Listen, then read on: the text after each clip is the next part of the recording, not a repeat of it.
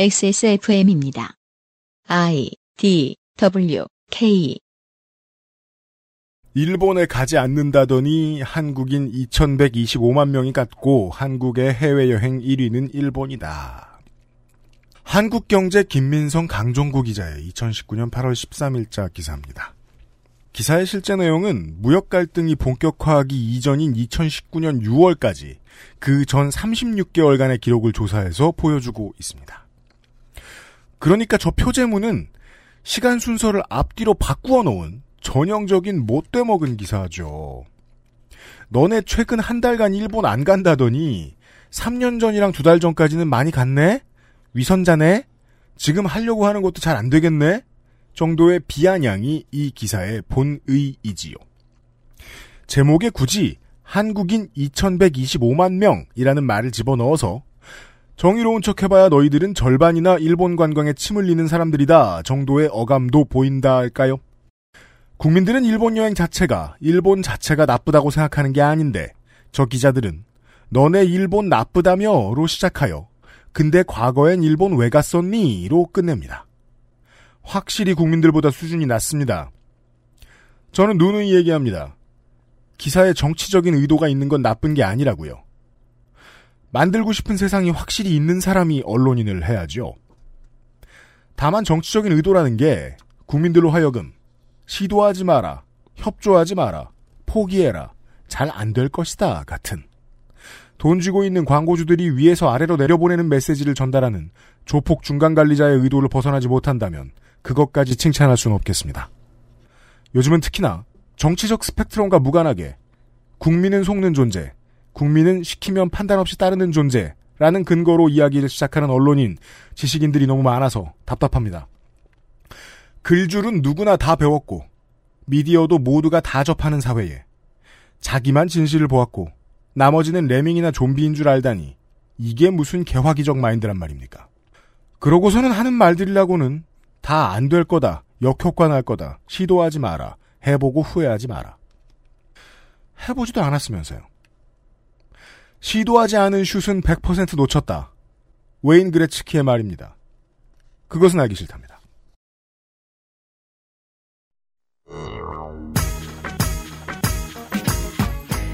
스포츠도 다루는 시사 팟캐스트 그것은 알기 싫답니다. 지난달에 끝난 역대 최대 규모의 광주 세계 수영선수권 대회에서 눈여겨볼 만했던 성과와 스타들에 대해서 얘기하고 이번 대회에 미흡했거나 부실했던 점들의 근본적인 원인이 무엇이었는지 고민해보겠습니다. 스포츠에 관심이 있으며 지방정치에 대해 이해가 깊은 우리 청취자들을 위한 시간입니다. 2019년 8월 위안부 피해자 기림의 날과 광복절 주간에 그것은 알기 싫답니다.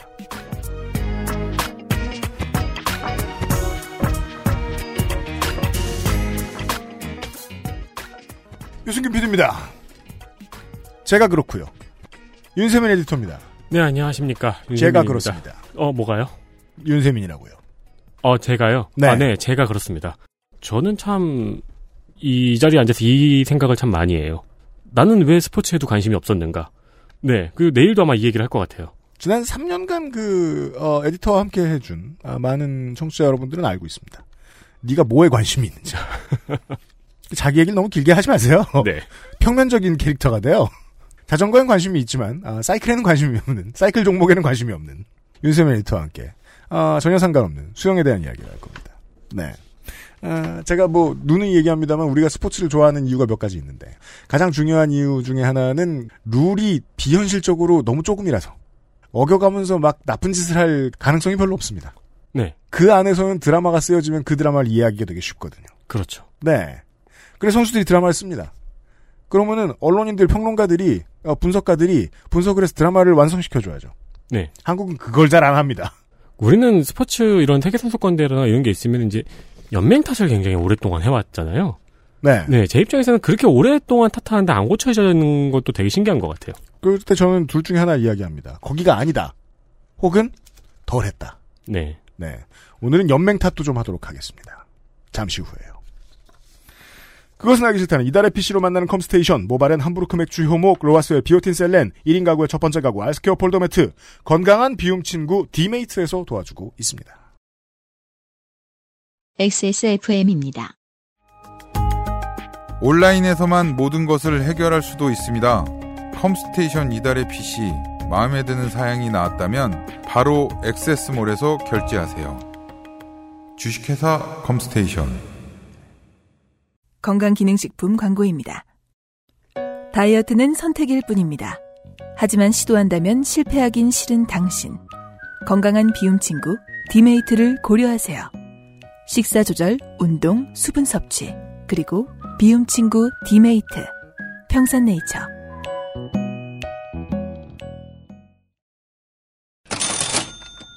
제가 7년간 도망치고 도망치다가 드디어 식이요법 관련 제품이 들어왔습니다. 저희 다이어트 관련 제품이 꽤 많이 의뢰가 들어왔었죠. 사람으로 하여금 뭔가 몸에 이상한 변화를 준다는 느낌이 없습니다. 막 무리한다 그런 느낌이 없습니다. 사실 많은 사람들은 늘 다이어트 중입니다. 따라서 효과가 없을 수 있습니다. 어, 먹고 기다리면은 몸무게가 쭉쭉 빠지는 기적을 바라시는 분들에게는 어울리지 않습니다. 안 됩니다. 식사 조절, 야식 참기, 수분 섭취, 운동 등의 다이어트를 다이어트 활동을 노력을 네. 하고 계신 분에게 옆에서 보조적으로 도움을 줄 수 있는 제품입니다. 저는 예전에는 그 체중 조절이라는 게 네. 어, 다 소용없다 이렇게 믿고 사는 사람이었습니다. 네. 어느 순간부터는 그 관절에 무리를 덜 주기 위해서라도 아, 네. 체중 조절을 해야겠다는 생각이 듭니다. 살기 위해서 자, 관절이 허약해요. 배변 활동에 도움을 줄 수 있는 차전 차전자피 그리고 체지방 감소에 도움을 줄 수 있는 가르니시아 캄보지아가 함유된 디메이트는 물에 타서 먹는 제품입니다. 네. 물에 타면 조금 있다가 젤리처럼 부풀어 오릅니다. 한참 두고 뒤집어 보시면 물이 안 떨어질 정도가 됩니다. 그렇습니다. 그래서 저는 그 영상을 보고 저걸 어떻게 마시지라는 고민을 했어요. 그 젤리 되기 전에 빨리 먹어야 돼요. 아 그렇군요. 그럼 배 안에서 그렇게 되는 거예요. 그래서 이걸 식전에 먹으면 도통 밥을 더 먹을 수가 없습니다. 아닙니다. 있습니다. 있습니다. 굳건한 의지를 가지고 내가 지금 배가 막 꽉 찼는데 그래도 난 나트륨 이렇게 생각하면 먹을 수 있습니다. 의지가 없으면 안 됩니다. 디메이트의 권장은 식사 30분 전 하루 두 번 먹고 너무 허기질 때 네, 이상한 간식 말고 디메이트를 한 잔씩 하시라고 권장하고 있습니다. 네. 하지만 단 것과 짠 것의 유혹을 못 이기면 아무 소용 없습니다. 블렌더 보틀도 추가 옵션으로 구매가 가능합니다. 블렌더 보틀 엄청 좋은 물건입니다. 그렇습니다. 휴대하기가 편합니다. 네. 하지만 너무 늦게 마시면 블렌더 보틀에서 안 나옵니다. 그렇습니다. 설거지할 때 고역입니다. 그렇습니다. 왜냐하면 고형이 돼 있거든요. 어, 지금 런칭을 했으니까 행사를 해야겠죠? 네. 네, 런칭 및 추석맞이 10% 할인 행사를 진행합니다. 신제품으로 나와서 제 값을 받아본 적이 없는 물건입니다. 그렇습니다. 네. 안 그래도 두 개 사면 원래 할인이 적용되는데 음. 거기에 10% 중복 할인이 적용이 됩니다. 그렇습니다. 이것은 매우 매력적인 단어입니다. 중복 네. 할인. 중복 할인. 네. 아, 이 만든 회사가 평산네이처죠. 평산네이처는 중복 할인을 잘 적용합니다. 이게 추석맞이 10% 할인 행사잖아요. 음. 단호하게 말씀을 드리는데 이걸 드시고 명절에 음식을 많이 드시면 효과가 없습니다. 당연합니다. 네, 액세스몰에서 만나보실 수 있습니다. 대신 그런 느낌을 받을 수 있습니다. 배 터질 때까지 먹었다라고 생각하는 순간이 있잖아요. 네, 그때 사실 우린 더 먹을 수 있죠. 그렇죠. 그때 더 먹은 기분이 듭니다. 자괴감을 플러스 시켜주는군요. 때로는 그 자괴감이 자부심으로 바뀔 때가 있어요. 이렇게 이상하게 변질될 때가 있어요. 네. 내가 이만큼 먹었다 이 자식들아. 나는 아직 열 근의 고기를 더 먹을 수 있다. 이- 이럴 수 있어요. 네. 그런 마음이 들 정도입니다. 배는 엄청 불러요. 액세스몰에 가보시고요. 뉴스 History in the making. 뉴스 roundup을 진행하고 어, 오늘은 스포츠 얘기를 할 겁니다. 잠시 후에요. 네, 동아일보의 기사입니다. 건설 부동산 경기 침체에 영향을 받아서 한샘과 현대 리바트의 실적이 올 상반기에 크게 감소했다는 소식입니다. 국내의 가구 탑 2입니다. 네, 이케아를 제외하고요. 최근에 그런 쓸데없는 농담 봤어요. 어, 스웨덴의 감옥에 가면 네. 죄수들이 자기가 쓸 가구를 조립해야 된다고. 엄청 웃기진 않네요. 저는 웃기네요.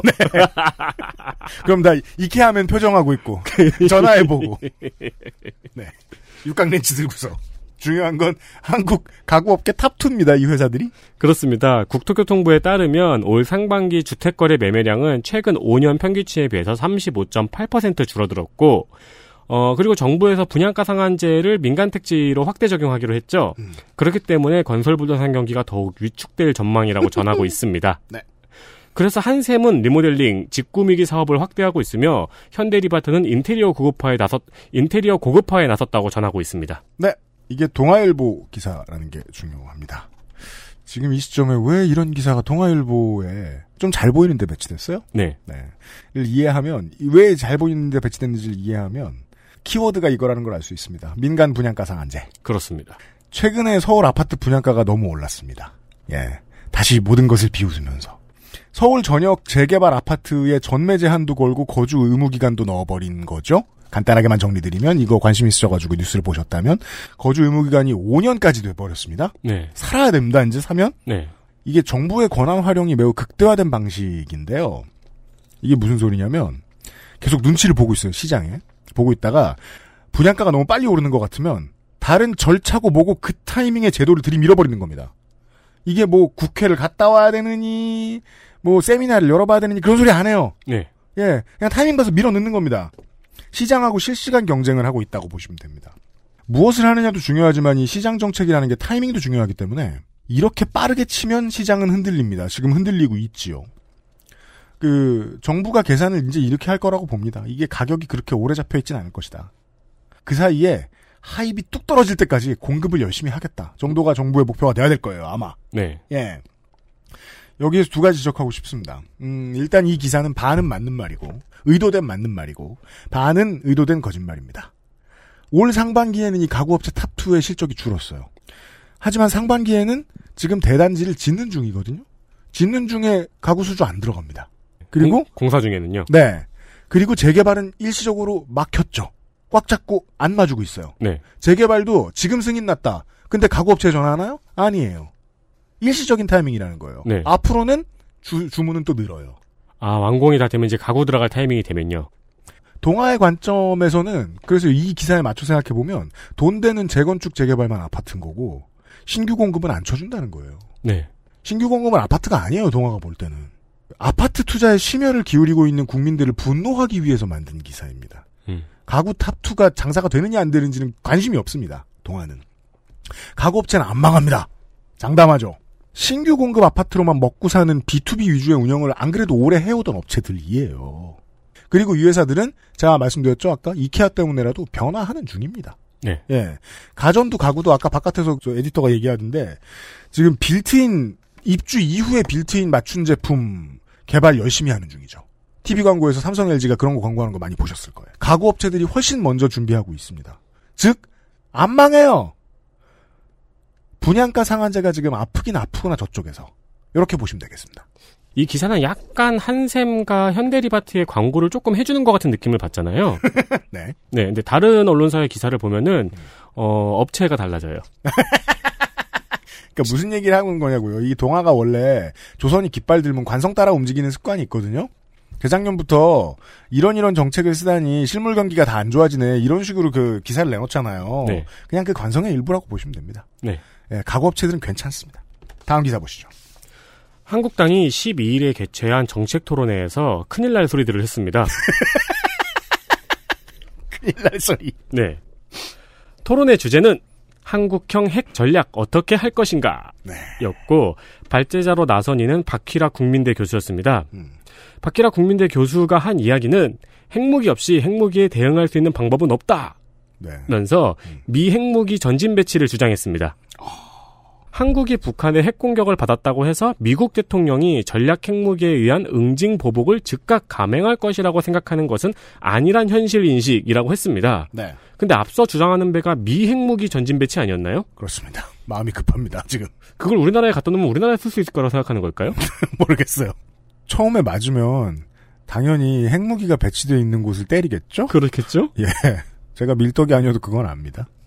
진짜 큰일 날 소리는 전 합참 의장이었던 신원식 예비역에게서 나왔습니다. 네. 국가 차원에서 은밀히 산업 핑계를 대며 우라늄 농축시설을 가져와서 핵무장을 준비해야 한다. 그리고 우리가 핵무기를 갖겠다고 떠들면 안 된다 고 했습니다. 이건 여기서 핵이라고 말하면 죽는 거야 하잖아요. 어, 어, 참 다양한 방법으로 사람 웃겨요. 네. 전옥형 한국당 국방안보특별위원장 겸 서초갑 당협위원장은 이 땅에 핵을 갖다 놔야만 핵전쟁을 막을 수 있다고 했습니다. 네.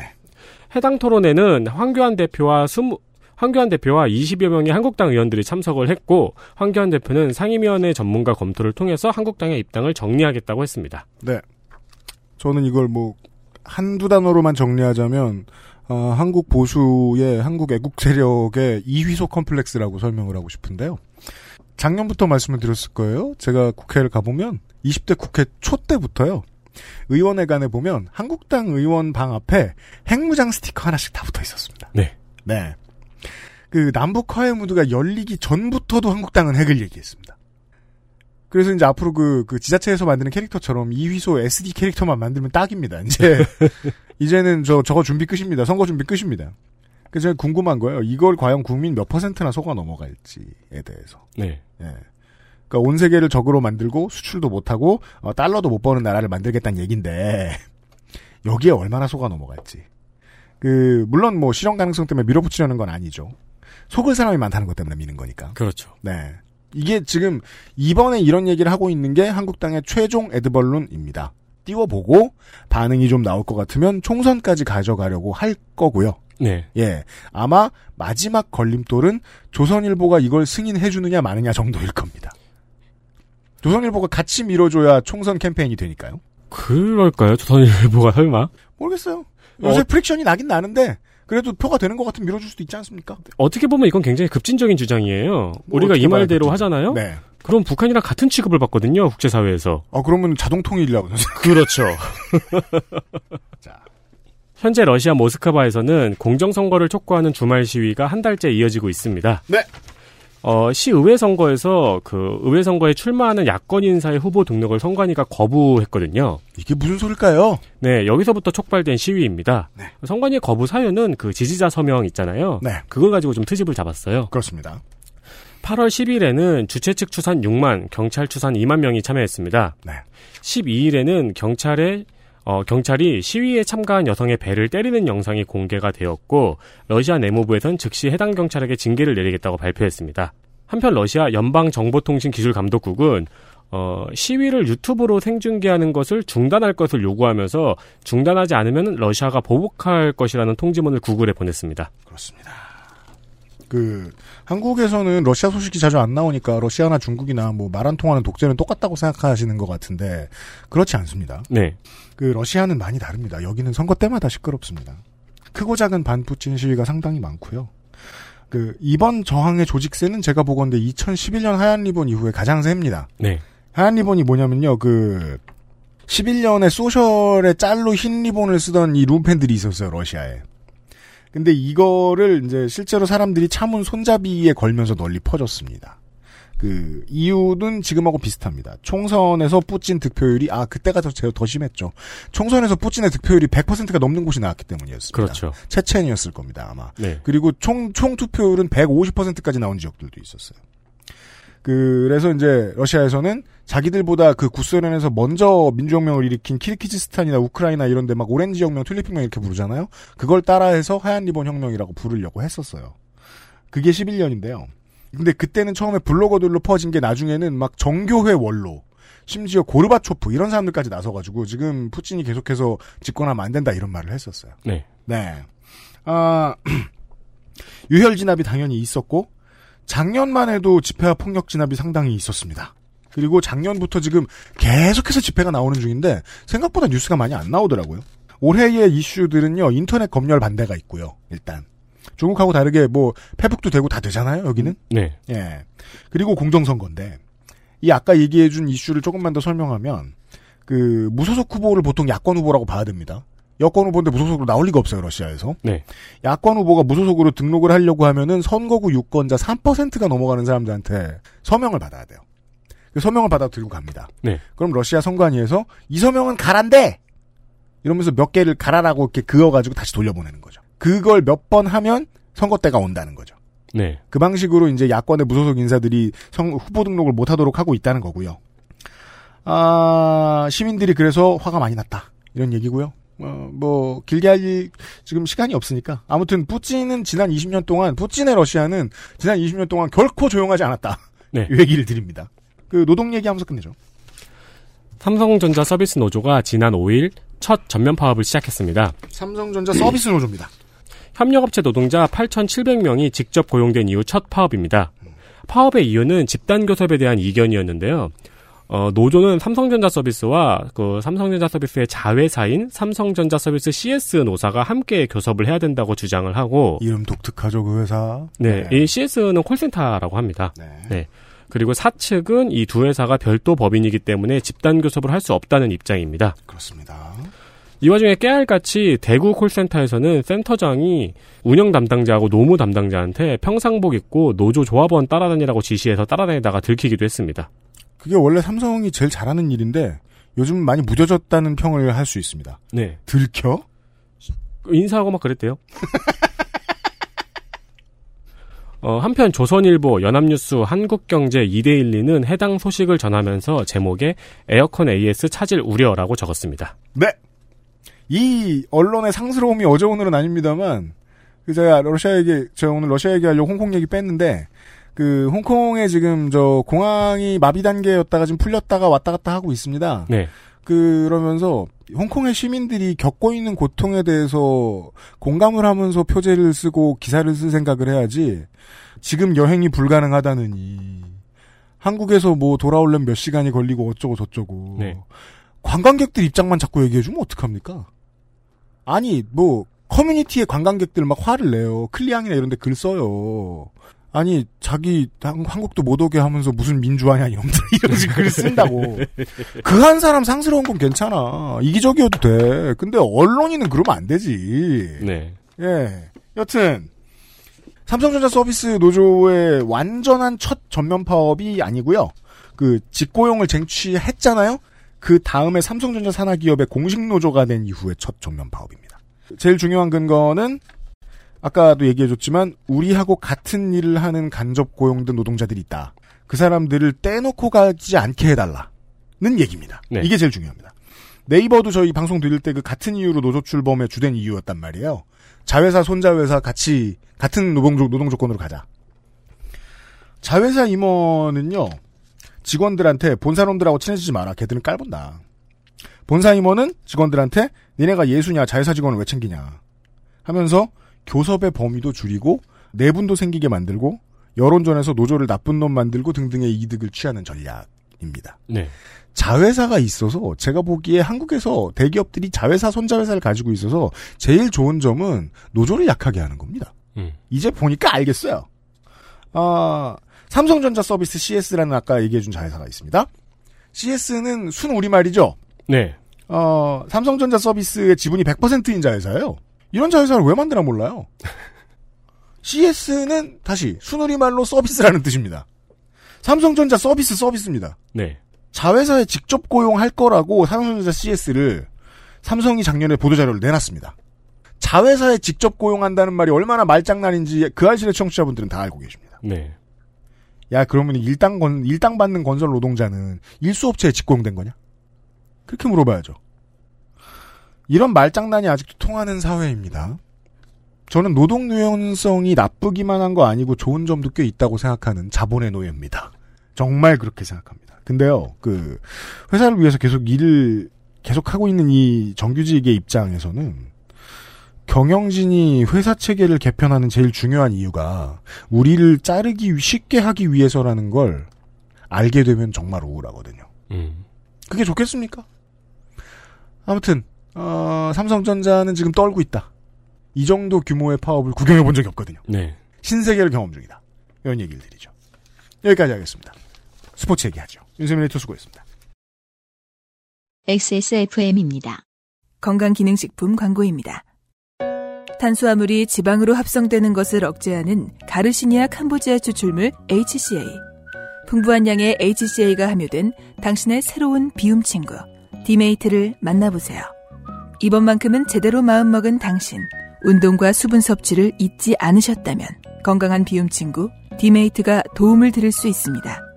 식사 조절, 운동, 수분 섭취, 그리고 비움 친구 디메이트. 평산네이처.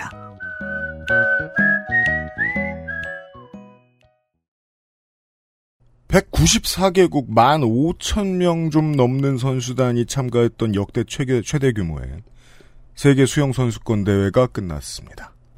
방송을 들으시는 청취자 여러분, 이런 일이 있었습니다. 이렇게 생각하시겠죠. 그런 일이 있었겠지. 근데 뭐, 네, 한국에서 있었습니다. 에디터도 그 전에 생각 없다가 최근에 저 오늘 방송한다 그래서 알아보지 않았나요? 네네. 그죠? 그냥 뭐 선수권 대회 같은 거 하면은 하나 보다 싶죠. 그 딱히 팬이 아닌 이상에서는. 네, 어, FINA World Aquatic Championship 국제 수영 연맹의 세계 선수권 대회입니다. 네. 1973년부터 하던 2년제 대회고요. 올해 광주에서 있었던 대회가 18회 대회입니다. 11년도에 제가 대구 육상 선수권 때 보고서요. 한국의 이제 메이저 방송사들은 그 우사인 볼트가 출전하는 그 경기 들을 네. 제외하고는 중계 안 했었어요. 어, 네. 뉴스에서도 잘 안 내보내줬었고요. 국내에서 하는데요. 저는 그게 되게 아쉬웠던 거예요. 와 하고 몰려들어서 막 보도하고 중계하고 분석하면 사람들이 되게 즐거워할 수도 있을 텐데 네. 예를 들면 이번 대회는 수영에 관심 없던 어, 외국인들도 관심이 있었던 뭐 셀링 포인트들로 말할 것 같으면 아티스틱 수영의 인류 최고의 결과물로 불리는 러시아의 스베틀라나 로마시나나 이 사람이 지금 복귀 대회를 가졌어요. 단거리의 새 황제 케일럽 드레슬을 볼 수 있는 기회였습니다.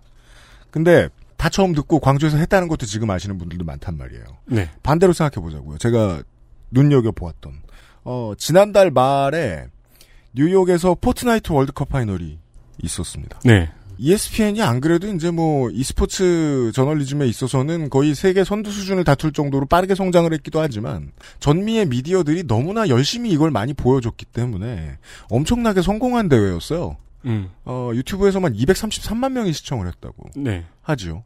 국내에서도 많이들 봤고요. 그 오픈 이제 아마추어 오픈 대회에서는 한국 선수들도 입상을 한 선수들이 있었고 오히려 그 대회를 더 많이 알 정도입니다. 사실은 재미있었던 광주 세계 수영 선수권 대회를 정리해 줄 만한 적임자를 찾기가 매우 힘들었습니다. 네, 저희는 시사 프로라서 첫 도전이죠. 예, 아, 이 대회를 취재하셨던 스포츠조선의 이원만 기자가 청취자 여러분들을 뵙기 위해서 XSFM 스튜디오에 나와 주셨습니다. 반갑습니다. 네, 안녕하세요. 반갑습니다. 스포츠조선 이원만 기자입니다. 네. 아, 영광이에요. 예, 불러주셔서. 방송국이나 다니던 분이 아니요, 아니요. 겸손한 척하고 계세요. 어, 오늘은 크게는 두 가지 이야기를 할 겁니다. 어, 스포츠로서의 대회에서 있었던 일들에 대한 이야기들과. 네. 왜냐면 그걸 이제 제가 이제 뉴스를 보고 한국 미디어를 보고 제일 승질나는 게 그거죠. 아직도 스포츠 저널리즘이 없습니다, TV에. 음, 옛날 옛날에 그런 거 가지고 저 뭐냐 미디어 매체들 메타 매체들에서 뭐라고 한 적이 있어요. 네. 한국 뉴스 스포츠가 싫어요. 이러면서 네. 9시 뉴스 끝나면 3분 한다고 3분. 그렇죠. 지금은 3분도 아니야. 1분 해줘요. 1분 봐가지고는 수- 세계 수영 선수권 대회에서 기억나는 건 거대한 야쿠르트 병밖에 없어요. 음, 음. 정리할 수 있는 스포츠 애널리스트와 함께 이 대회에 말썽이 많았다고 얘기만 들었는데 실제로 무슨 말썽이 있었는지에 대한 분석도 좀 들어보겠습니다. 직접 가셨었잖아요. 네, 네. 어, 개막을 전후해서 네. 그래서 좀 처음에는 이제 다이빙 종목들이 처음에 어, 했거든요. 그래서 그렇죠. 어, 우하람, 뭐 김수지 이런 선수들의 그 선전을 좀 보고 우리나라 수구 여자 수구 선수들의 어. 눈물겨운 투혼도 조금 이렇게 보고 어, 네. 그러고 왔습니다. 가장 많이 그 중앙 언론을 탔을 때가 말씀해주신 대로 다이빙 김수지 선수 그렇습니다. 아, 였었어요. 사실은 이제 본 메인 게임은 이제 경영 우리의 그 김서영 선수가 나오는 그 경영 파트가 사실 대회의 메인 핵심 포인트였고 관전 포인트였는데 그래서 처음에 다이빙에는 그렇게 큰 기대를 안 했었거든요. 예. 근데 결과적으로는 다이빙에서 더 좋은 성적들이 나왔고 주로 다이빙 얘기만 많이 나왔어요. 아, 그러니까요. 처음에 좀 분위기 몰아가는데 아주 큰 혁혁한 기여를 했죠. 우리 다이빙이 처음이자 아, 유일한 메달도 그렇잖아요. 네, 다이빙에서 나왔고. 이 선수는 어떤 선수인가요? 당시에 보셨을 때. 어, 젊은 선수요, 보니까. 98년생이고, 음, 네 네 네. 예. 심지어 그 12년 런던 올림픽 때 첫 출전을 했으면 15살 때 김수지 선수가 그때 그 대한민국 선수단 최연소 선수였어요. 그런 그러니까, 인물이에요. 어, 워낙에 좀 뭐 재능도 있고, 게다가 네. 또 우리나라 그 수영, 다이빙 종목 선수들의 그 선수층이 그렇게 깊지 않아서. 늘 보던 어, 이름들이더라고요. 어, 어. 게다가 이번에 보면서 이제 김수지 선수의 히스토리를 보니까 거의 1m, 3m, 10m 모두 국내 원탑이더라고요, 이제는. 음, 원탑이 완전히 됐고요. 네. 아직까지 뭐 국제 무대에서 좀 비벼보기에는 네. 아, 조금 아직은 더 보완해야 될 부분들이 있지만 어, 분명한 거는 상당히 많은 기량 발전이 이루어졌고 12년도 어에 비해서는 정말 괄목할 만한 성장을 이뤄낸 그런 선수고 국제대회 기록을 보니까 그전에는 국제대회에서 위협적인 존재라고는 말할 수 없는 인물이었어요. 국제 수준이라고 하면 좀 세계 그 유수의 다이빙 그 전문 선수들이 엄청 많으니까 그, 그 선수들 어릴 때부터 아주 전문적이고 체계적인 훈련을 받아왔던 선수고 그 쉽게 말해 한국 선수가 다이빙에서 명함을 내미는 걸 잘 못 봤다 할까요? 어, 명함을 못 내밀어. 그뭐 역대 최고 성적들이 뭐 이제 결선 진출 12명 안에 드는 정도가 아, 그동안의 최고의 어떤 성적이라고 볼 수가 있었는데 김수지 선수 이번에 1m 스프링보드에서 네. 음, 동메달을 땄거든요. 기술이라든가 퍼포먼스 이런 부분들이 굉장히 좀 안정적으로 어, 메달 딸만 하, 게 했는데 이게 기자님한테 여쭤볼 수, 수 있는 질문인지 잘 모르겠는데 음, 던져보세요. 예. 그, 뭐, 예를 들어, 뭐, 이제, 김연아의 신화 같은 거 이야기할 때 이런 얘기 하지 않습니까? 그, 이 사람이 이렇게 천재인 이유를 설명할 근거가 없다. 어, 어, 왜냐하면 말씀해 주셨듯이 선수층도 너무 얇고 네. 선수층이 얕으면 교육시설도 제대로 돼 있지 않고 코치진도 떨어지고 이 사람만 이렇게 잘할 이유가 뭐예요? 어. 보셨을 때 선수 애정이 있고 열심히 하고 또 게다가 그거 잘 마침 안 되는데 이, 이 대회를 준비하면서 예. 어, 외국인 코치들도 많이 와서 좀 선진 기술 같은 것들. 그러니까 결국은 다이빙은 기술이거든 기술. 네. 어떻게 자세를 잡고 턴을 하고 그런 난도를 소화를 할 것이냐가 이제 관건인데 그런 것들을 잘 수행을 했는데 아 연맹이 코치진을 좀 확보한 어, 모양이에요. 어 그렇고 또 다만 한 가지 네. 여기서 좀 어, 좀 짚어봐야 될 부분들이 뭐냐면 네. 1m 스프링보드는 사실 이 다이빙에 있어서 뭐라 그럴까 완 올림픽 종목이 아니거든요. 아 그렇습니까 1m는 아, 수영 선수권에서만 하는 종목. 수영 선수권하고 아시안 게임에서만 메달이 걸려 있는 그- 그런 종목이라서 그러니까 번외 경기 같은 느낌이에요. 경쟁자가 적은 전공이 뭐 3m 스프링보드 혹은 뭐 5m 플랫폼 뭐 네. 이런 식으로 이제 전공 분야가 다른데 갈라 쇼를 하면 할까? 약간 그런 거죠. 아니, 예. 근데 박태환 선수 이전에는 수영에서 메달이 전무했었고 음, 박태환 음, 선수가 딴 이후로 이제 다이빙에서도 첫 메달이 나온 음. 거니까 이제 그렇게 성장하는 과정이라 그 성장하는 네. 과정인데 박태환이라는 아주 걸출한 세계적인 스타 플레이어는 경영이란 말이에요. 경영 이렇게 누가 먼저 터치패드를 찍느냐. 네. 그래서 순위가 명확하게 딱딱딱 1, 2, 3등부터 뭐 8등까지 쭉그 네. 기록에 의해서 갈리는 기록 종목이란 말이에요. 음. 다이빙은 예술과 기술 종목이죠. 평가 종목이란 네. 말이에요. 네. 그러니까 일곱 명의 심판진들이 보고 처음에 다이빙 선수들이 딱 설 때 뭐 자기가 할 기술 같은 것들을 이제 등록을 하잖아요. 뭐 이번에는 난도 몇 자리, 네, 뭐 네. 앞으로 아 그렇죠. 앞으로 점프해 몸을 두 번 틀어서 떨어진다. 네. 정확히 성공을 하면 일단 기본 점수가 어느 정도 나가고 네. 거기서 입수 과정에서 몸이 뭐 틀어진다든가 어떻게 해야 된다든가 아니면 회전을 뭐 덜하거나 더하면 무조건 점수가 안 나고 그러는데 그러니까 저도 남자 다이빙 경기를 몇 경기 봤었는데 이번에 아마 보통- 우하람 선수였겠죠. 네, 저 같은 일반인은 이제 그걸 보죠. 물보라밖에 안 보죠. 어, 그러니까. 그러니까 보통 사람들이 하는 거 우리가 볼 수 있는 기준은 아, 세 바퀴 반 돈다니까 세 바퀴 반 돌았구나. 입수를 하는데 수직으로 펴서 네. 가지고 물보라가 덜 튀기는구나. 하지만 이거를 일정 점수로 수치화하기는 우- 저희는 못하고 네. 그 심판진들의 국제 공인 심판들의 그 어떤 평가 기준이라는 게 있는데 네. 그거는 개별 심판들의 그 약간 주관이 어, 주관이 명확하게 개입되어 있는 거라서 이런 얘기가 있었어요.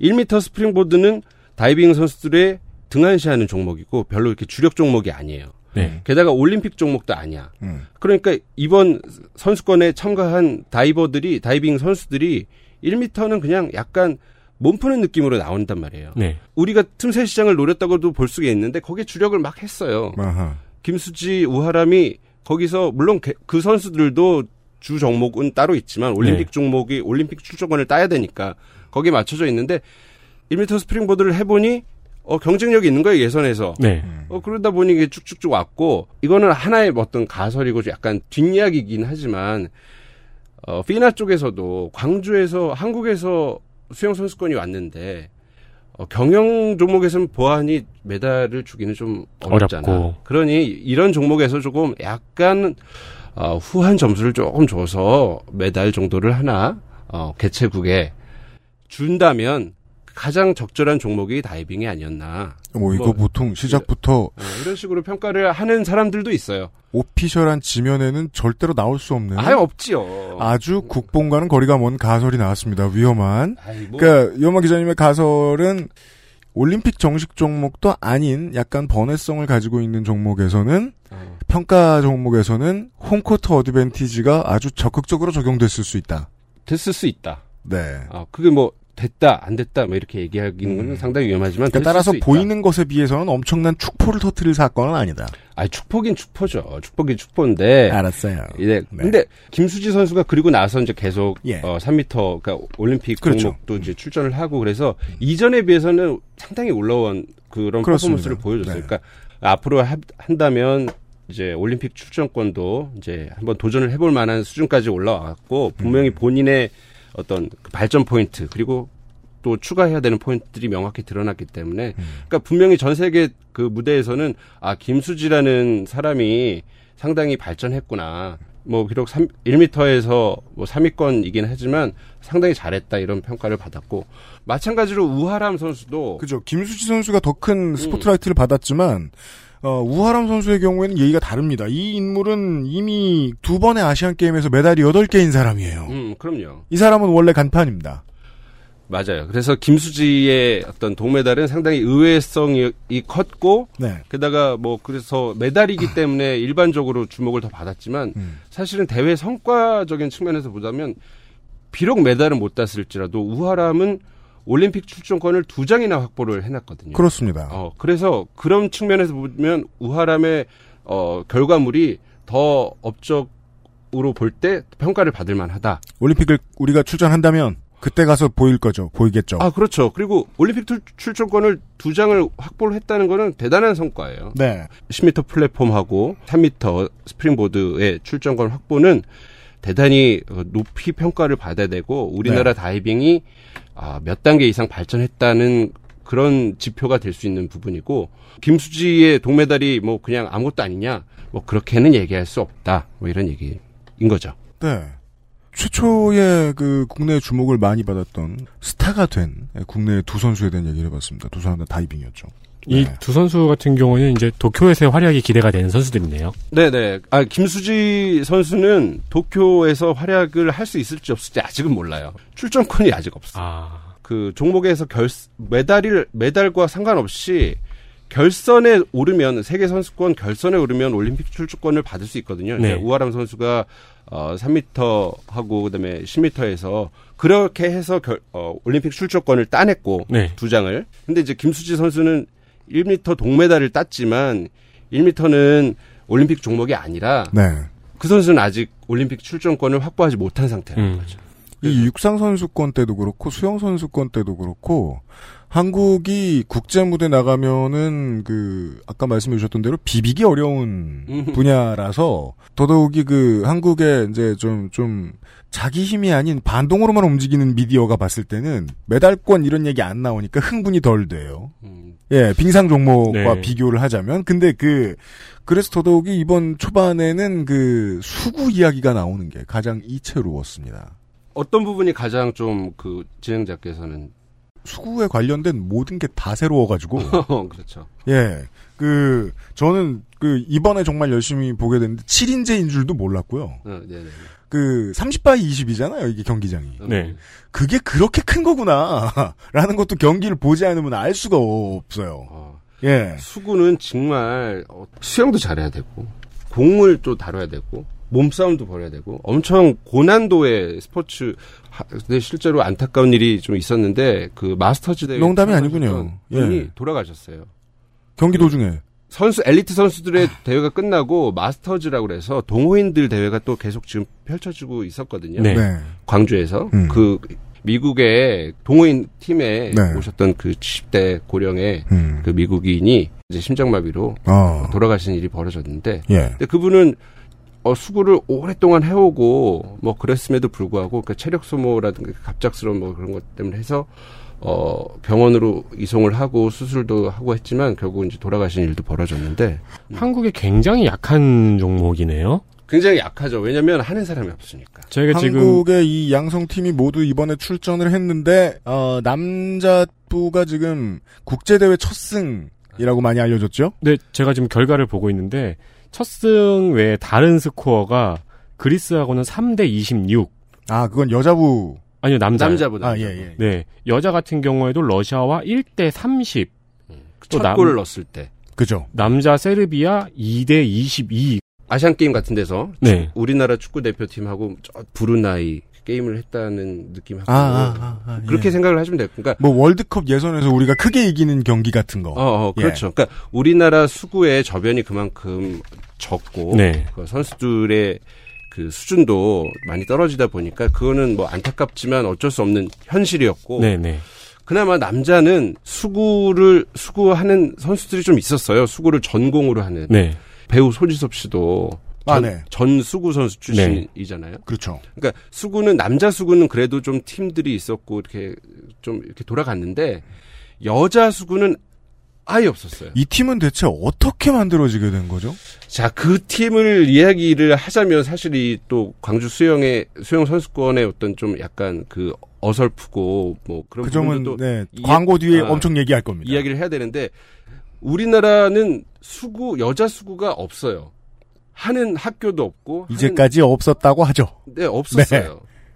그랬는데 네. 2013년에 광 어쨌든 뭐 우여곡절 끝에 광주 세계 수영 선수권을 유치를 했잖아요. 음. 그러면 이제 그때부터라도 적어도 이제 출전을 하는 종목에 있어서는 이제 관리가 들어가야 되고 왜냐면 무대가 딱 열렸는데 전 세계 사람들이 주목을 하고 있는데 수영인이 너무 수준 차이가 나버리고 너무 형편없으면 좀 그렇잖아요. 근데 거기서 가장 우려됐던 종목이 바로 수구였고 특히나 그 중에서도 여자 수구였는데 그 동안에 그에 대한 대비가 아무것도 없었던 거죠. 그러다가 불과 몇 개월 전에 경영을 했던 그러니까 다른 그냥 수영했던 일반 수영 선수들 출신의 여자 선수들을 좀 끌어모아서 수 수구라고 해서 급조를 한 거예요. 쿨러닝이 돼버렸네요.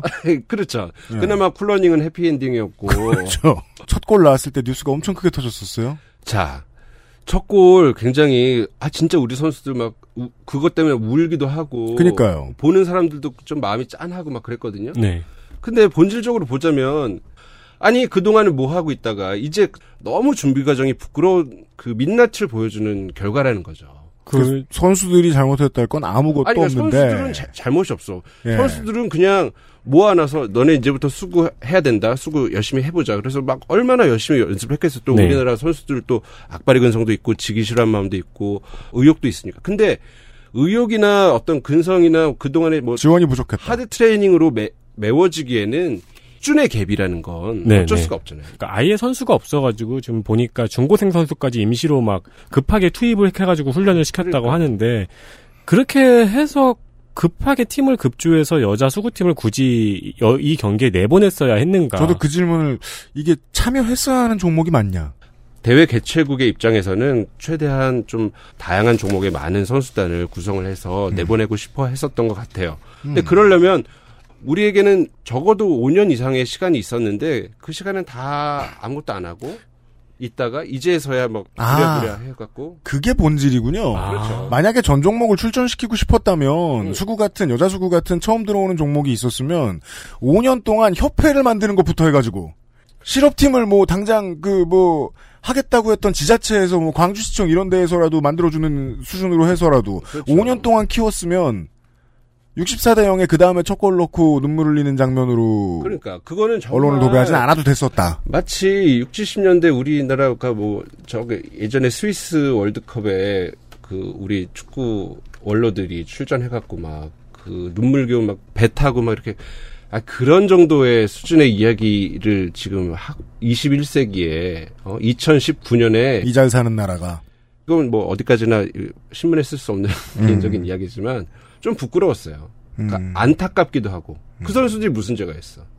연맹이 반성해야 된다. 연맹도 그렇고 조직위원회라든가 이런 부분에서도 그러니까 뭐 아까 진행자가 얘기하셨던 것처럼 뭐 조직 뭐 수구 연맹을 만들고 이런 것까지는 판이 너무 커질 수 있으니 그러면 다만 최소한 2, 3년 전에라도 이번 대회를 위한 어떤 special force 같은 느낌으로 어 트레이닝을 하고 훈련 시설을 이용해서 합을 맞춰 볼 수 있을 만한 적어도 적어도 1년 실제 훈련 기간은 어느 정도였대요?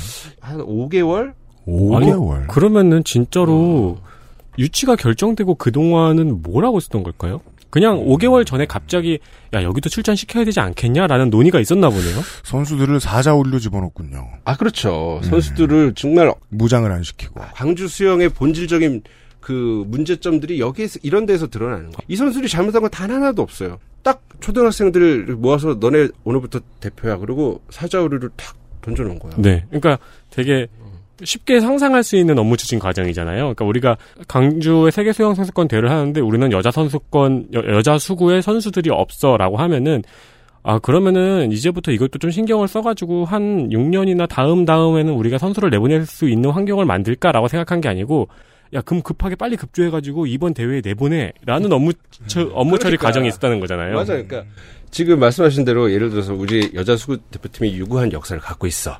우리는 잘 모르지만 그래서 계속 나가는 대회마다 막 고전하고 막 그랬는데 그래다가 첫 골이었으면 진짜 막 네. 와, 감동인데 그런 것도 아니고 오늘이 8월 14일이면 3개월 전이면 대회 시점으로는 두 달 전이에요. 네. 공식적으로 40일 정도 이거는 야 이거는 진짜 한 한 골 넣은 그 선수들한테 우리 가서 절해야 돼. 야, 알겠습니다. 아, 이게 그, 그, 주최 측 까는 얘기는 잠시 후에 하려고 그랬는데, 이번에도 얘기할 수밖에 없었네. 아, 네, 좀, 제, 제가 좀 흥분한 것 같아서. 잘하셨어요. 사과드립니다. 이것도 깔까봐 걱정되네. 한국의 스포츠 중계 보면서, artistic swimming 열심히 볼 일이 없었습니다. 거의 처음이었던 것 같아요. 이번 그 free combination 결승 진출이. 이것도 home court advantage였다고 말씀하실 건가요? 아니, 그건 아니었던 것 같고. 네. artistic 수영, 그러니까 우리가 예전에 저 싱크로나이즈드 스위밍이다. 뭐이 이름이. 바뀐 지 2년밖에 안 됐더라고요. 네네. artistic. 그, 이름은 잘 바꿨다고 생각해요. 왜냐면 그 전에 뭐 synchronize, 그러니까 뭐 호흡을 맞춰서 하는데, 그거보다 이제 예술성과 그 어떤 아름다운 표현에 좀 주 목적을 맞춘 거니까, 이게 말하자면 체조의 리듬 체조 같은 그렇죠. 거거든요. 그래서 음악이 테마가 있고 막 그래서 여러 명이 나와서 뭐 두 명도 있고 막 따- 때로도 나와갖고 막 아. synchronized의 sync가 그 자막 싱크 할 때 그 sync였군요. 네 네네 이게 싱- sync를 맞춘다. 아. 그래서 그 전에 그 용어일 때는 어떤 두 사람의 호흡 또 연계성 이런 부분에 초점이 맞춰져 있었다면 아티스틱 수영이라고 하면서 이제 어떤 그 선수들이 예술성을 펼치는 네. 퍼포먼스라든가 아름다움 뭐 이런 부분들이 더 이제 주목하게 네. 됐고 우리나라 선수들이 근데 아티스틱 부분들은 어, 이전에 싱크로나이저도 있었지만 이거는 뭐 수구와는 달리 계속적으로 좀 종목이 있었고 오래됐죠. 어, 꽤 열심히 해왔어요. 네. 근데 그렇게 열심히 해왔던 선수들이 더 열심히 해서 이번에 좀 주목할 만한 성과를 조금 낸 부분이고 홈 어, 아니, 뭐 아? 앞에 두 케이스하고는 좀 다르군요. 어, 좀 다르고 예, 이게 우리나라도 이 종목은 전통이 있다. 음, 전통이 있고 또 계속적으로 발전해 오고 있, 네. 었고 게다가 한국은 이 아티스틱 스위밍에 무려 남자 선수도 있더라고요. 예, 예. 등록된 국대에. 그러니까 이 부분은 좀 제가 보기에는 우리가 전략적으로 막 투자를 해서 좀 어, 국제 무대에서 좀 경쟁력을 가질 수 있다고 봐요. 왜냐면 이거는 뭐 artistic swimming의 어, 경우. 준비 스타트에서 땅 끊어가지고 어떤 선수 개개인의 뭐 인종적인 어떤 신체 조건적인 이런 physical의 우, 우열을 가릴 수 있는, 가리는 게 아니라 표현이고 어떤 그 서로 간의 호흡이고 이런 부분들은 또 우리나라 이 스포츠 선수들이 아름답게 그 자세를 하고 이런 것들은 연습에 의해서 얼마든지 가능한 부분이거든요. 아, 예를 들면 이미 체조나 어, 어. 피겨 스케이팅에서는 검증된 바가 있으니까. 아, 그럼요. 그러니까. 예. 뭐, 손연재라든가, 김연아 선수들, 뭐, 이 선수들 자체의 어떤 physical적인 능력도 월등히 그 세계 top class급이었지만 예술성, 우리 민족 적인 뭐, 어떤 사람들은 뭐, 우리 민족 특유의 그 예술적인 움직임이 몸에 닿쳐, 뭐, 있다 뭐 그런 얘기도 하는데, 뭐 그런 걸 떠나서, 잘 떠나셨어요. 어, 그런 걸 떠나서, 네. 그런 거 얘기 듣다 보면 꼭 무슨 뽕짝에 뭐가 있다 이런 얘기 하잖아요. 네. 곧 약팔 것 같고. 그런 부분들 이 부분은 좀 연습에 의해서 좀 국제 경쟁력을 가질 수 있는 부분이라고 봐요. 마찬가지로 그러네요. 다이빙 역시 네. 다이빙도 몸의 컨트롤 그리고 기술의 어떤 소화력 뭐 이런 부분들을 하면 아, Asian이 동양인이 충분히 서구인에 비해서 장점을 가질 수 있는 부분이 있거든요. 그런 것들을 보여주는 게 북한 선 아니 아니 북한이 중국. 중국 선수들이고 네. 북한도 또 다이빙 잘해요. 북한도 다이빙 잘하고. 아, 그렇군요. 어, 음. 또뭐이 아티스트 중국에 유학을 갔나 봐. 뭐. 음. 그래서 이 부분은 조금 우리가 더 열심히 좀 집중적인 투자를 하고 관심을 갖고 하면 어, 내년 도쿄나 이런 부분에 있어서 또 혹은 그 이후에라도 조금 경쟁력을 보여줄 수 있는 부분이 아닌가. 그, 저그 free combination 종목을 보면서 느낀 건데 우리 지난번 저 아시안 게임 때 카바디 얘기하면서 네. 그 얘기했잖아요. 내가 이제까지 살다 본 제일 숨찬 운동이라고. 네. 카바디. 계속 말 시키면서 하잖아요. 네. 근데 아니었어요. artistic swimming이 더한 것 같아요. 음. 이거 정말 숨 안 쉬는 장사가 해야 되는 종목이잖아요. 아예 콧구멍을 막잖아요.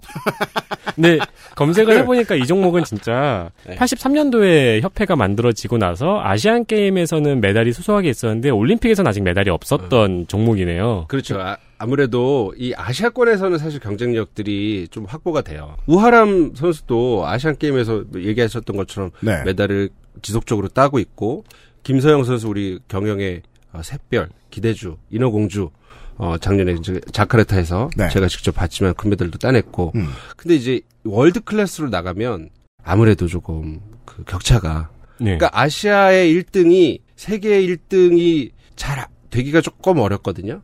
그래서 그걸 했던 선수들이 뭐 어, 주순양이라든가 박태환이라든가 이런 적이지만 올림픽에 나가면 조금 이제 좀 처지는 부분들이 아무래도 있죠. 와 이게 어. 그 한 2분에서 한 3, 4분 정도 될 거 아니에요. 그렇죠. 경기 연기 시간이. 예. 발이 땅에 닿으면 안 된대요.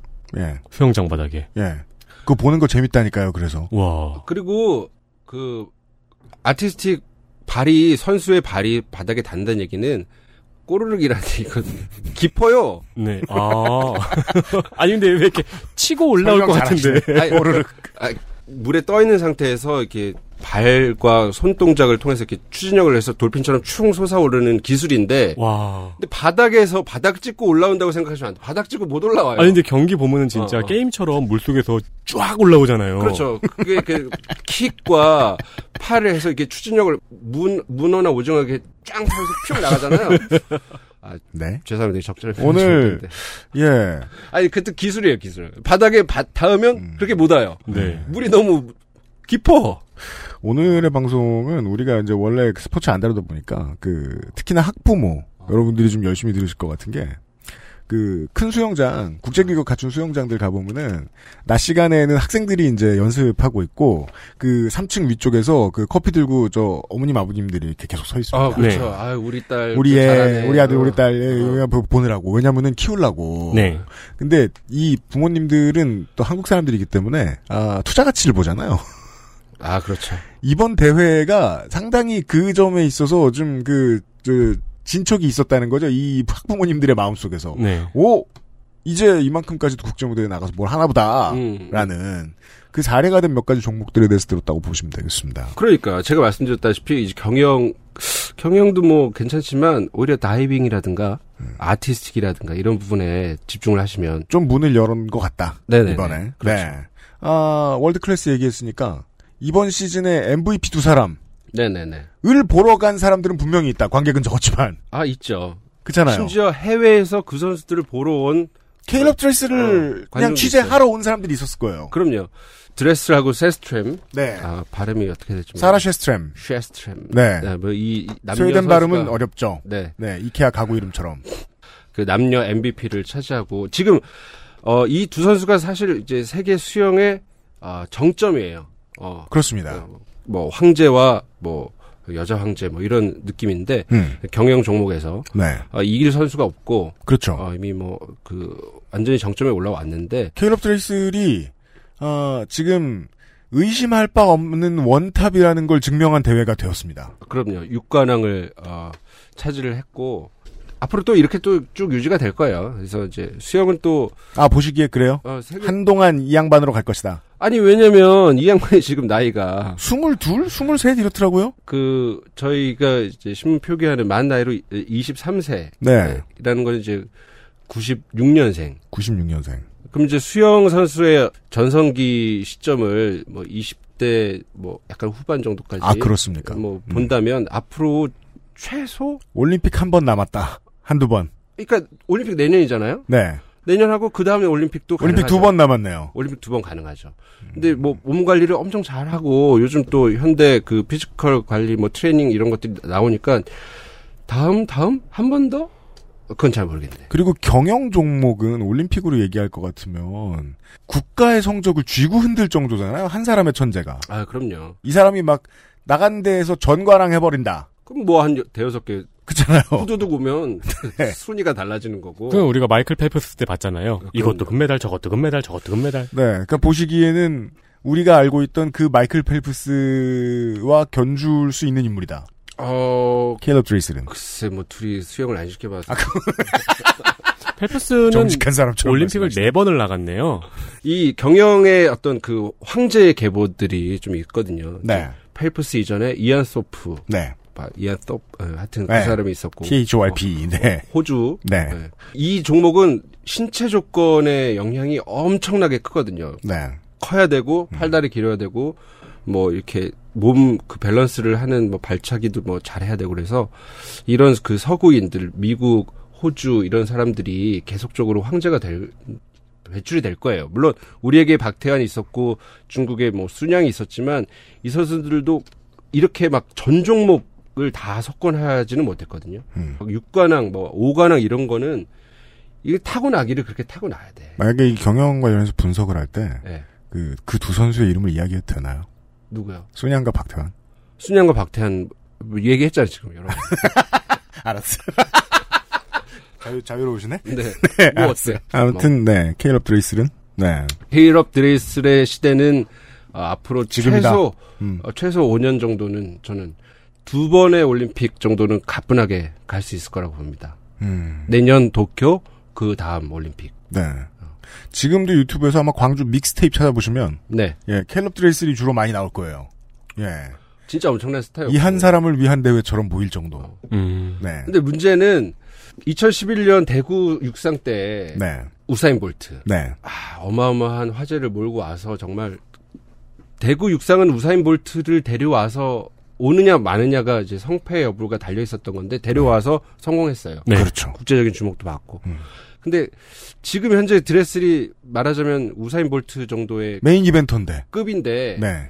흥행이 사실 생각보다 그렇게 못 됐어요. 안 됐어요. 왜 수영의 좀 특성이 있는데 육상은 육상은 그냥 좀 되게 worldwide하고 저변이 넓어요. 네. 근데 수영도 마찬가지지만 수영은 좀 약간 maniac한 부분들이 좀 있어요. 보통 모, 모르는 사람들 보기에는 사실 좀 그 육상이나 이런 폭발적인 케일럽 드레슬의 역영이 우사인 볼트의 질주에 비해서 흥미도가 떨어진다는 얘기죠.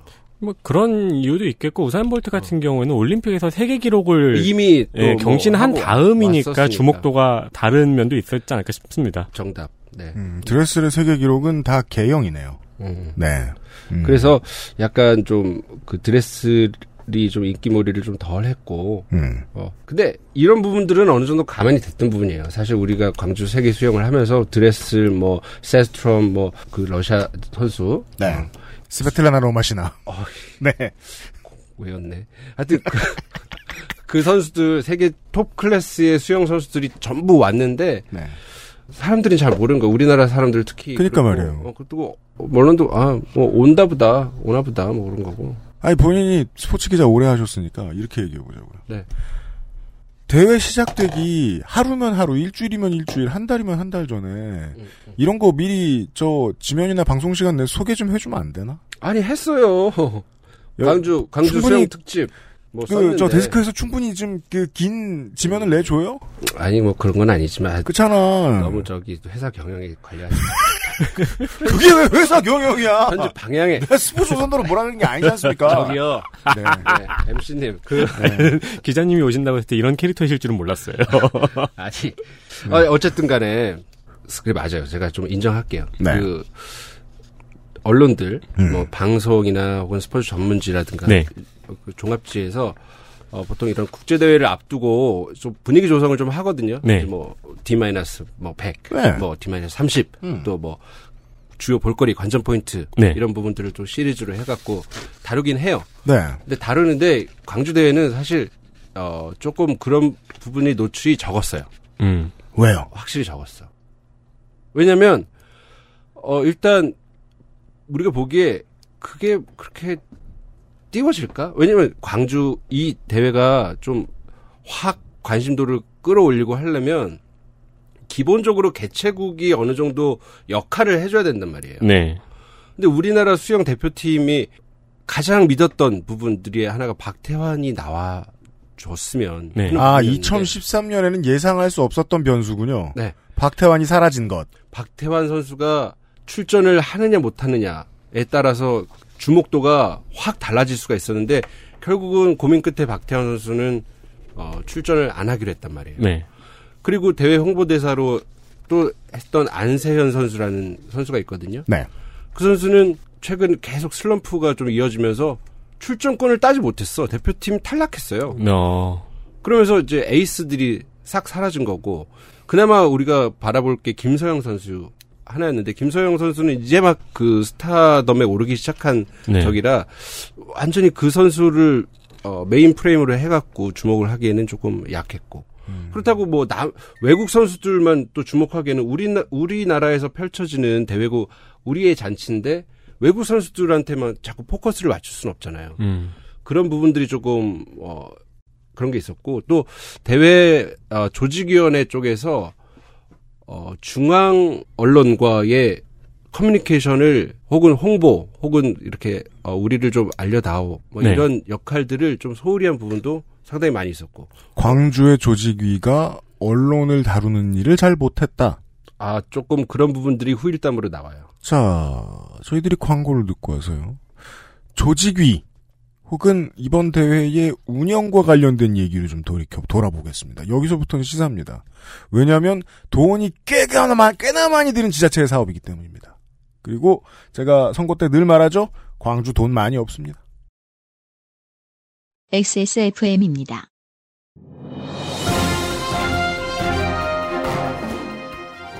자, 전화 연결해 보겠습니다. 여보세요? 로아스웰 드셔보셨다고요? 네네. 비슷한 다른 회사 제품도 먹어봤는데 분말이라 역하고 먹기가 좀 많이 불편했거든요. 근데 로하스웰 맥주 효모는 알약이라 먹기도 편하고 또 냄새가 없어 그런지 우리 애들도 진짜 잘 먹더라고요. 이거 먹고 나서 우리 남편은 글쎄 이마선을 따라서 잔머리 끊어! 끊어! 야, 끊어! 아, 네네네. 아, 통화 연결이 고르지 못하네요. 들을 말씀은 아직 많이 남아 있는데 아쉽습니다. 말할 수 없는 고민 직접 확인해 보세요. 로아스의 맥주 효모.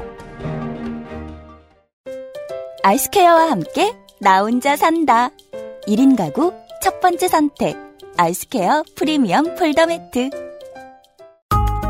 지금 유리한 가격대의 부품, 지금 가장 핫한 하이엔드 장비, 아니면 고장 리포트가 적은 부품으로 이루어진 사무용 PC까지 당신이 찾는 데스크탑을 상담 없이 구입할 수 있는 기회, 액세스몰에서 컴스테이션 이달의 PC를 찾아주세요.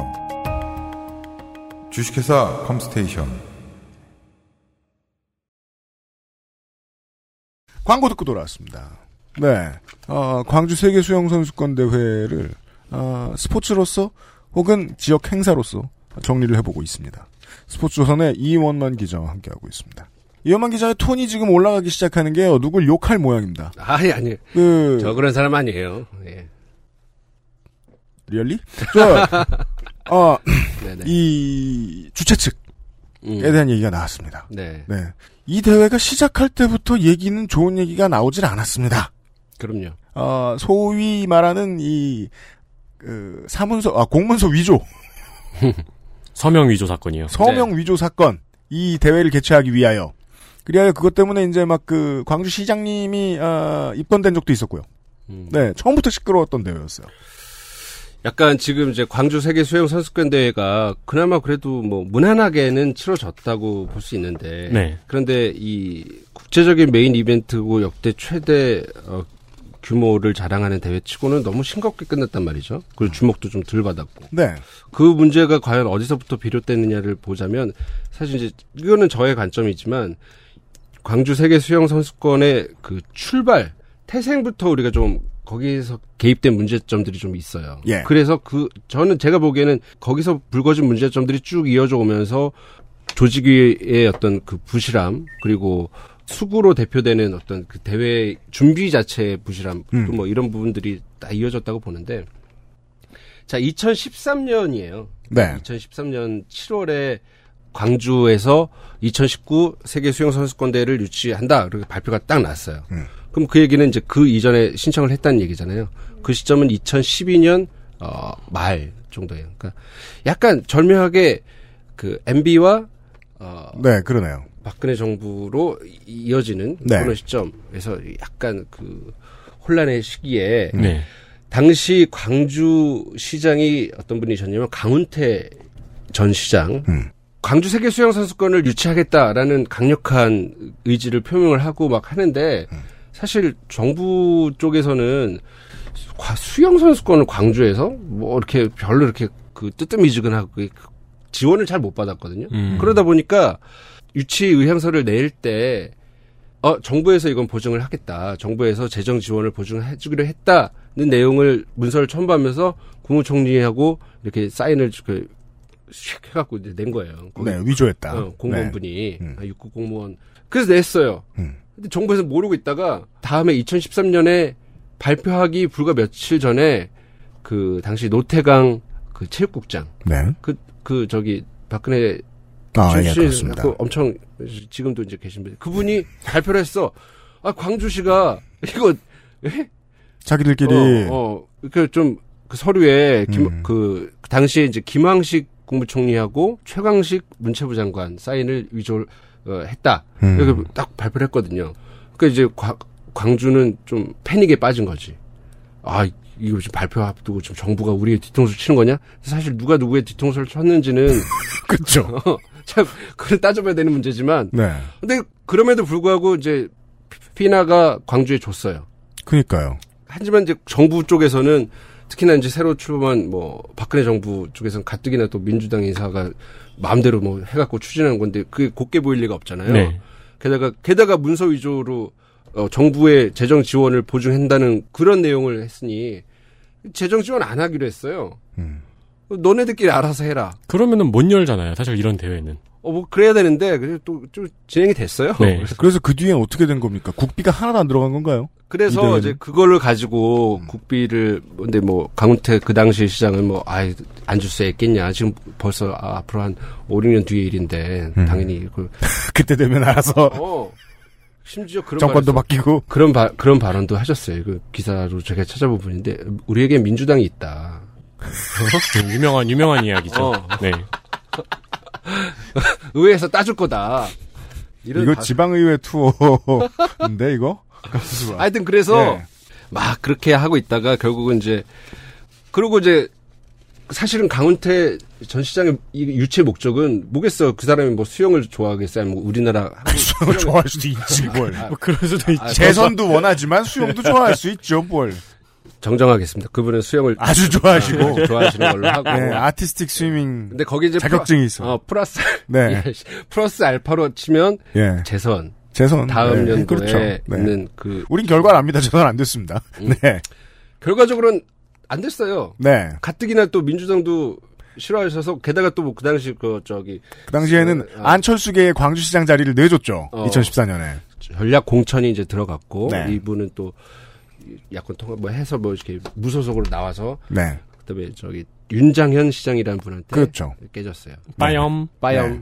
그래서 근데 그러고 나니까 윤장현 시장은 이제 또 자기 할 일들을 바쁜데 음. 광주 수영까지 챙기기도 뭐하고 또 정부랑도 또 막 티격태격하고 예산도 네. 따와야 되고 이런 거를 잘 안 한 거예요. 게다가 중간에 그 윤장현 시장은 어. 그 안철수계가 사지로 내몰리면서 출, 불출마 의사를 밝혔고 불출마 의사를 밝히면 광주시장의 임기는 2014년에 시작해서 2018년에 끝나지 않습니까? 네. 자긴 테이프도 못 끊어요. 네. 그러니까 예. 참 잘하네. 하여튼 그래갖고 그분은 시사 프로야. 그, 네. 아, 그렇죠. 네. 그분은 그래서 이 광주 수영 made를 하는 과정이 가장 핵심적인 기간 동안에 제가 보기에는 공백이었던 거예요. 적극적이지 않았군요. 아, 그렇죠. 당시의 광주, 6기의 광주시장이. 어, 공, 아. 공백이야. 그러니, 그래서 이제 2018년에 지금 현, 어, 이용섭 시장이 네. 취임을 하고, 급해졌군요. 어, 그래서 이분이 이제 작년에 딱 했다, 하고 보니까 대회가 1년 뒤로 딱 다가온 거예요. 네. 급해진 거예요. 네. 단기간에 막 했다고 치고는 저는 이분은 좀 잘한 것 같아. 벼락치기 한거 어. 치고는, 벼락치기 잘했어. 예. 벼락치기로 잘해서 그다음에 예산도 많이 못 확보를 못했어요. 네. 지금 이 광주 수- 세계 수영 선수권 예산이 어 2천 몇 억인 했는데 네. 이게 평창 네. 평창 동계 올림픽의 5%. 5%요? 20분의 1? 어, 어, 인천 아시안 게임의 10%. 10분의 1? 어. 음. 그 정도 수준이었던 거예요. 그러니까 아주 더 적긴 하겠지만 그거보단 많았으면 하는데. 어 아니 그거야. 그게 예. 딱그 저기 기사로도 확인이 되는 팩트고 그러다 보니까 이제 정부의 재정 지원을 요구하기도 시점이 너무 그렇고 가장 효율적이고 경제적으로 있는 돈 가지고 잘 해보자가 모토였고 음. 그러다 보니까 이제 그 예산을 아주 한정적으로 쓸 수밖에 없었던 거예요. 네. 어 그러다 보니 이제 홍보라든가 혹은 아. 어, 이렇게 하는데 허리띠를 졸라매다 보니 허리띠를 엄청 졸라맬 수밖에 없었던 상황이고 허리띠를 효율적으로 잘 졸라맸어. 어쨌든 대회는 자체는 그래서 대회 여러 가지 시설 이런 것들 다 주- 가변식, 조립식 이런 걸로 다 하고 그렇죠. 메인 경기장이었던 남부대 수영장은 원래 그 전국체전이라 해서 수영의 약간 메카 같은 지역인데 그것도 이제 관중석 정도만 리모델링하고 음. 재활용 엄청 많이 했단 말이에요. 그래서 음. 나머지 수구, 뭐 high diving, 뭐 artistic 이런 것들 다 조립식으로 지어서 얼기설기했군요. 어, 그, 그 근데 예. 조립식으로 잘 지었어요. 알았어요. 그래서 그거를 도쿄 올림픽에서 떼어가서 재활용하기로 한 거예요. 예. 아, 진짜 잘 지었나 보네요. 어, 어.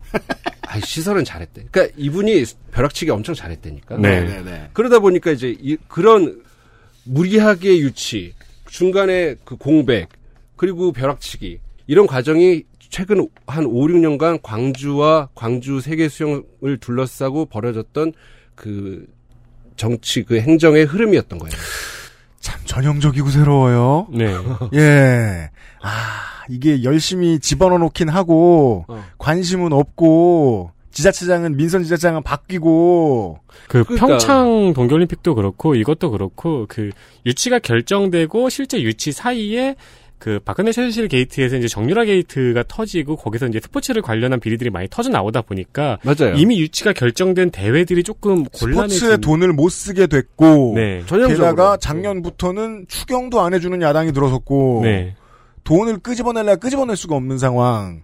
그래서 이러이러한 문제들이 생겼다는 거 아니에요? 저는 그래서 보니까 이걸 잘 모르고 있다가 그 우연히 그냥 DC 같은 데서 이런 걸 본 거예요. 네. 그 개최를 놓고 18회 세계 수영 선수권 대회 개최를 놓고 광주와 다퉜던 도시가 부다페스트입니다. 네네. 근데 헝가리는 수구의 종주국이란 말이에요.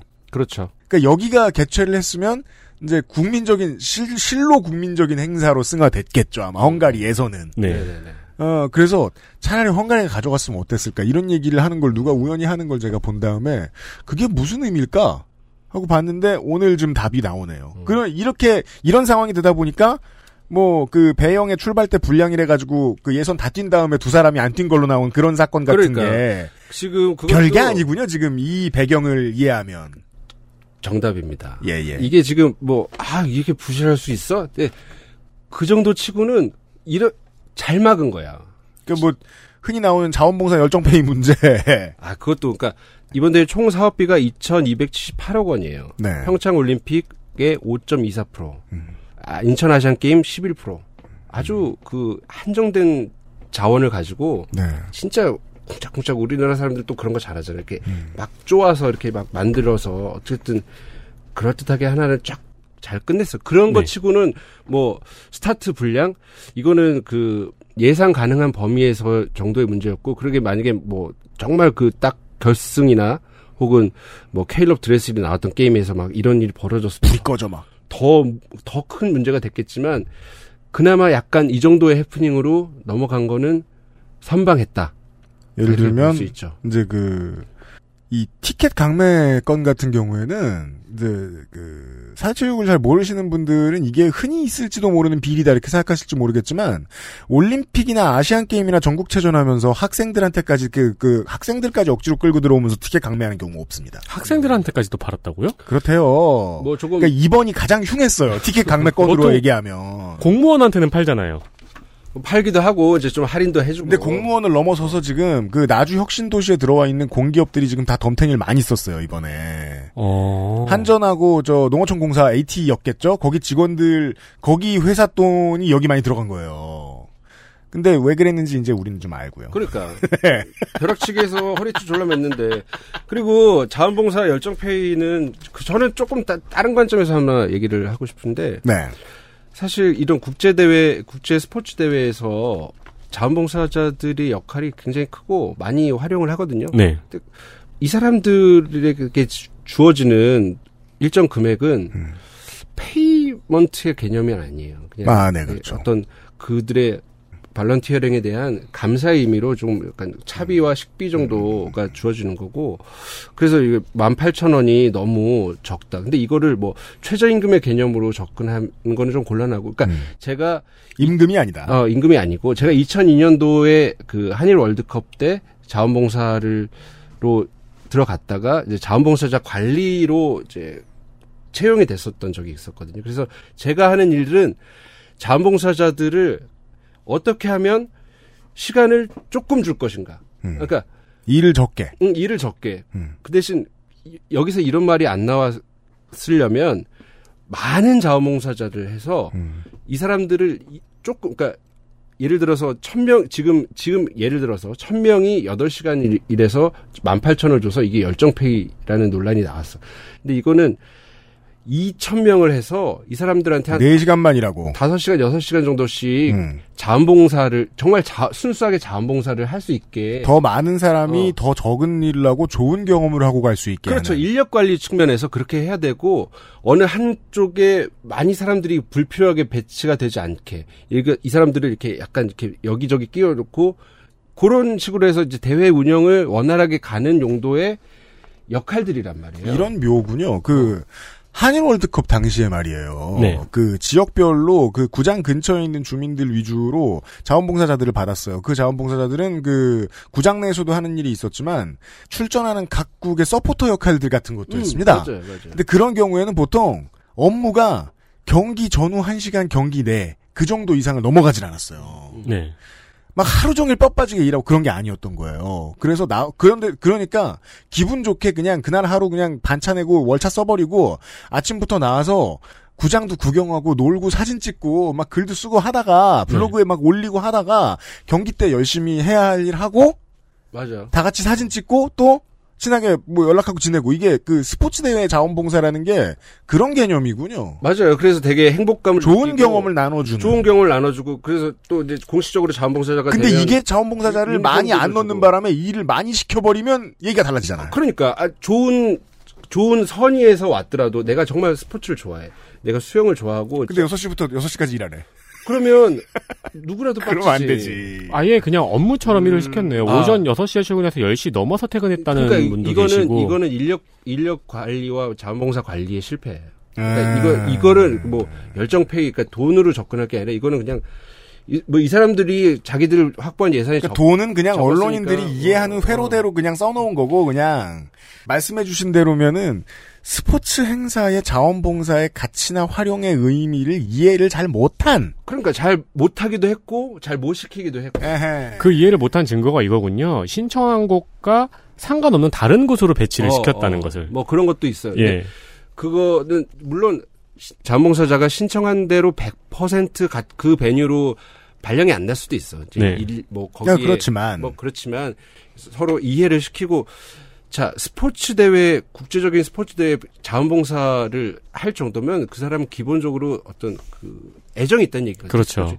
그러니까 저도 뭐 제가 스포츠 미디어가 되는 애초에 출발점을 거슬러 거슬러 올라가다 보면 그 2002년 자, 그때의 자원봉사의 경험 네. 뭐 그런 것들이 그러니까 좋은 추억으로 만들어줄 수가 있었단 말이에요. 네. 그런 기회였고. 그러니까 거마비 이- 이 정도도 지급하는 거는 저도 지역적인 그 서포터들의 어. 표정을 봐서 알아요. 그게 무슨 의미인지. 어, 지역적인 네. 얘기고. 근데 진짜로 막 아침부터 밤까지 열, 열 몇 시간씩 돌려버리면 아무리 좋은 정말 그 스포츠에 대한 애정이 있더라도 나- 지쳐서 나가 떨어지면 그 당연히 안 좋은 소리 나오는 거예요.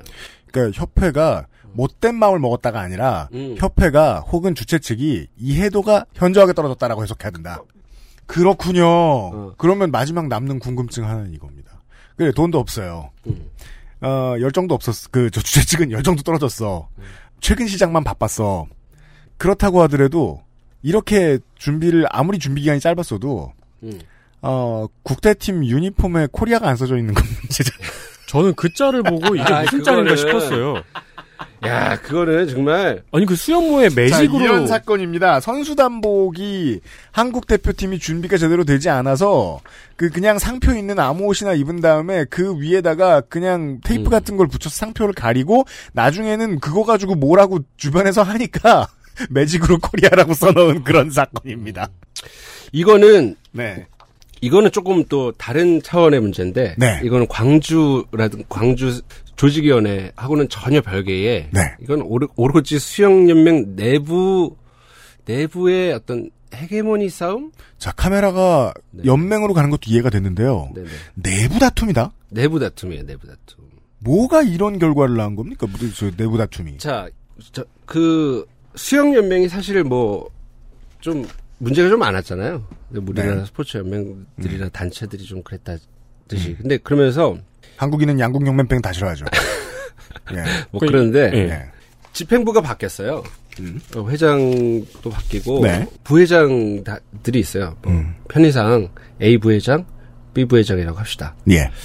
근데 어, 두 사람 다 새로 온 사람들이에요. 음. 한, 명- 한 분은 어, 수영인이긴 해. 한 분은 수영 인사가 아니야. 예. 근데 이제 왔어요. 예.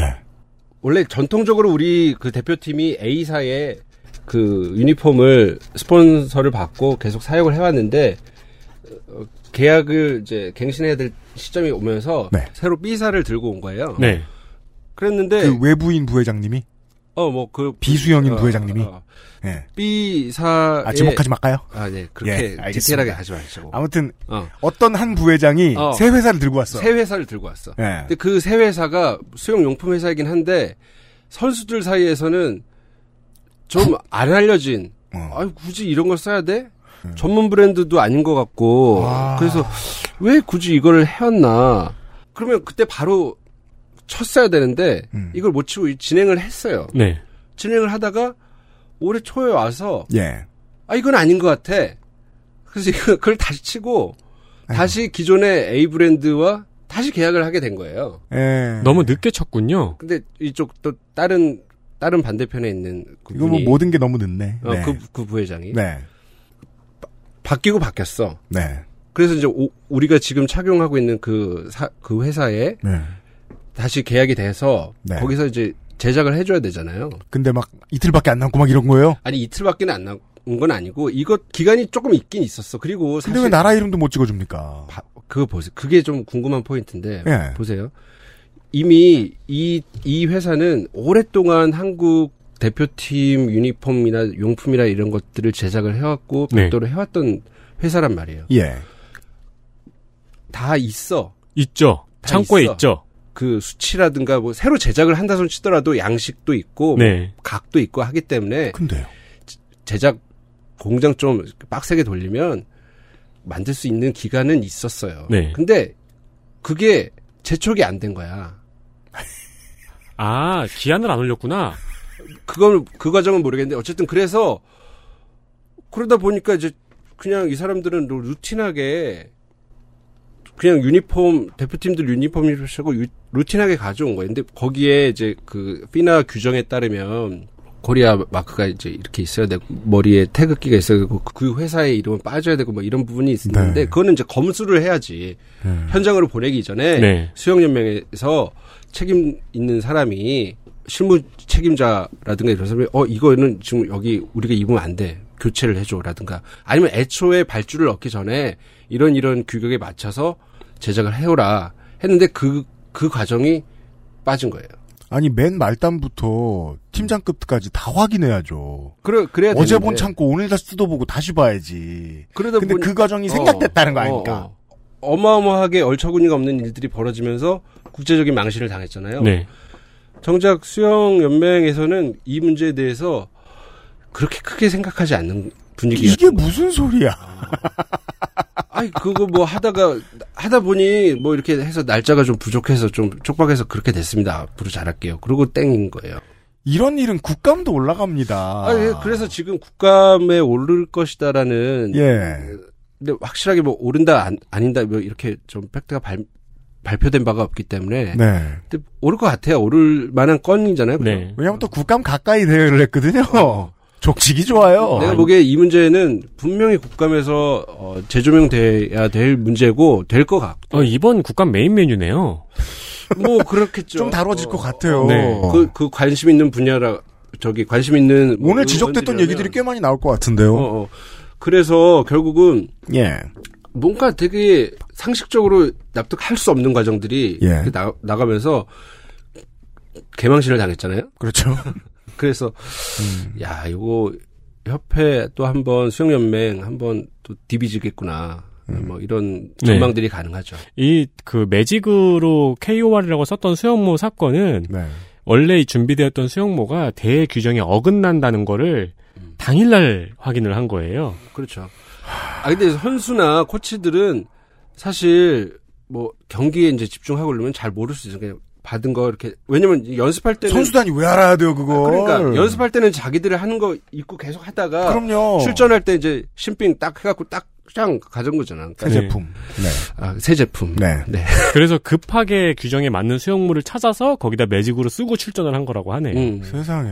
그래서 하여튼 그런 문제들이 있는데 이거는 그 앞서 말씀드렸던 수영연맹 내부에 아 보이지 않는 그런 희한, 희한한 그 대결 희생양이 우리 대표팀이 된 게 아닌가 이거는 이제 저의 개인적인 어 추측이다. 추측이다. XSFM입니다. 아휴, 니는 허구한 날 나가지도 않고 하루 종일 맨바닥에 뒹굴뒹굴 대체 어쩌려고 그랴? 이거 깔어! 백일랑. 엄마의 사랑처럼 진한 10중 고밀도 압축 내장폼 알스케어 프리미엄 폴더 매트 좋아요. 진짜 확실히 좋아졌어요. 어, 이렇게까지 효과가 좋을 줄은 몰랐어요. 자신감이 생기니까 어제는 소개팅도 했다니까요. 아, 저한테 진짜 잘 맞는 것 같아요. 저 이거 먹으니까 세상에나. 아, 저 이마선을 따라서요. 잠먹. 야야, 잠깐. 마고 마고 마고. 누구 망하는 걸 보고 싶나? 말할 수 없는 고민 직접 확인해 보세요. 로하스웰 맥주 효모. 물론 뭐 이현모 기자님한테 좀 감사를 드려야 되겠는 게 사실 뭐 앞으로 또 안 볼 사이도 아니고 연맹의 사람들 어, 몇 가지 이야기를 생략해 주셨음에도 불구하고 제가 보기에는 이 정도까지 얘기하기도 쉬운 일은 아닙니다. 나 큰일 났어 이제. 정말 큰일 났나 봐요. 반말 찍찍하시는 거 보니까. 아, 죄송합니다. 제가 이런 방송이 반가워요. 좀 처음이라 좀 아유. 아 무슨 소리예요? 방송 많이 나오셨으면서 그래서 불렀구만. 자 아무튼 아, 오늘 사고를 많이 친것 어, 같네. 아 죄송합니다. 이 시사 방송이 스포츠 얘기를 다룬 보람이 좀 있었습니다. 올 국감에서 어떤 얘기가 나올지 좀 기대를 해 보도록 하겠습니다. 예, 어, 올 수영 선수권을 좀 정리를 해봤습니다. 네. 네, 스포츠 기자들을 참 그 언론사들이 험하게 다룹니다. 이거 배우려 그러면 저거 시키고 저거 배우려 그러면 이거 시키고 예. 아, 그리하여 이 수영 공부 그동안 열심히 하셨는데 나중에 K리그에 네. 뭔일 생기면 또 뵙도록 하겠습니다. 알겠습니다. 스포츠조선의 이원만 기자였습니다. 나와주셔서 감사합니다. 네 감사합니다. 저희들도 물러갑니다. 유승균 PD하고 윤세민 에디터였습니다. 내일 이 시간에 방학 특집 파란 스튜디오에서 파란 이야기를 해보겠습니다. 안녕히 계십시오. 안녕히 계십시오. 내일 만나요.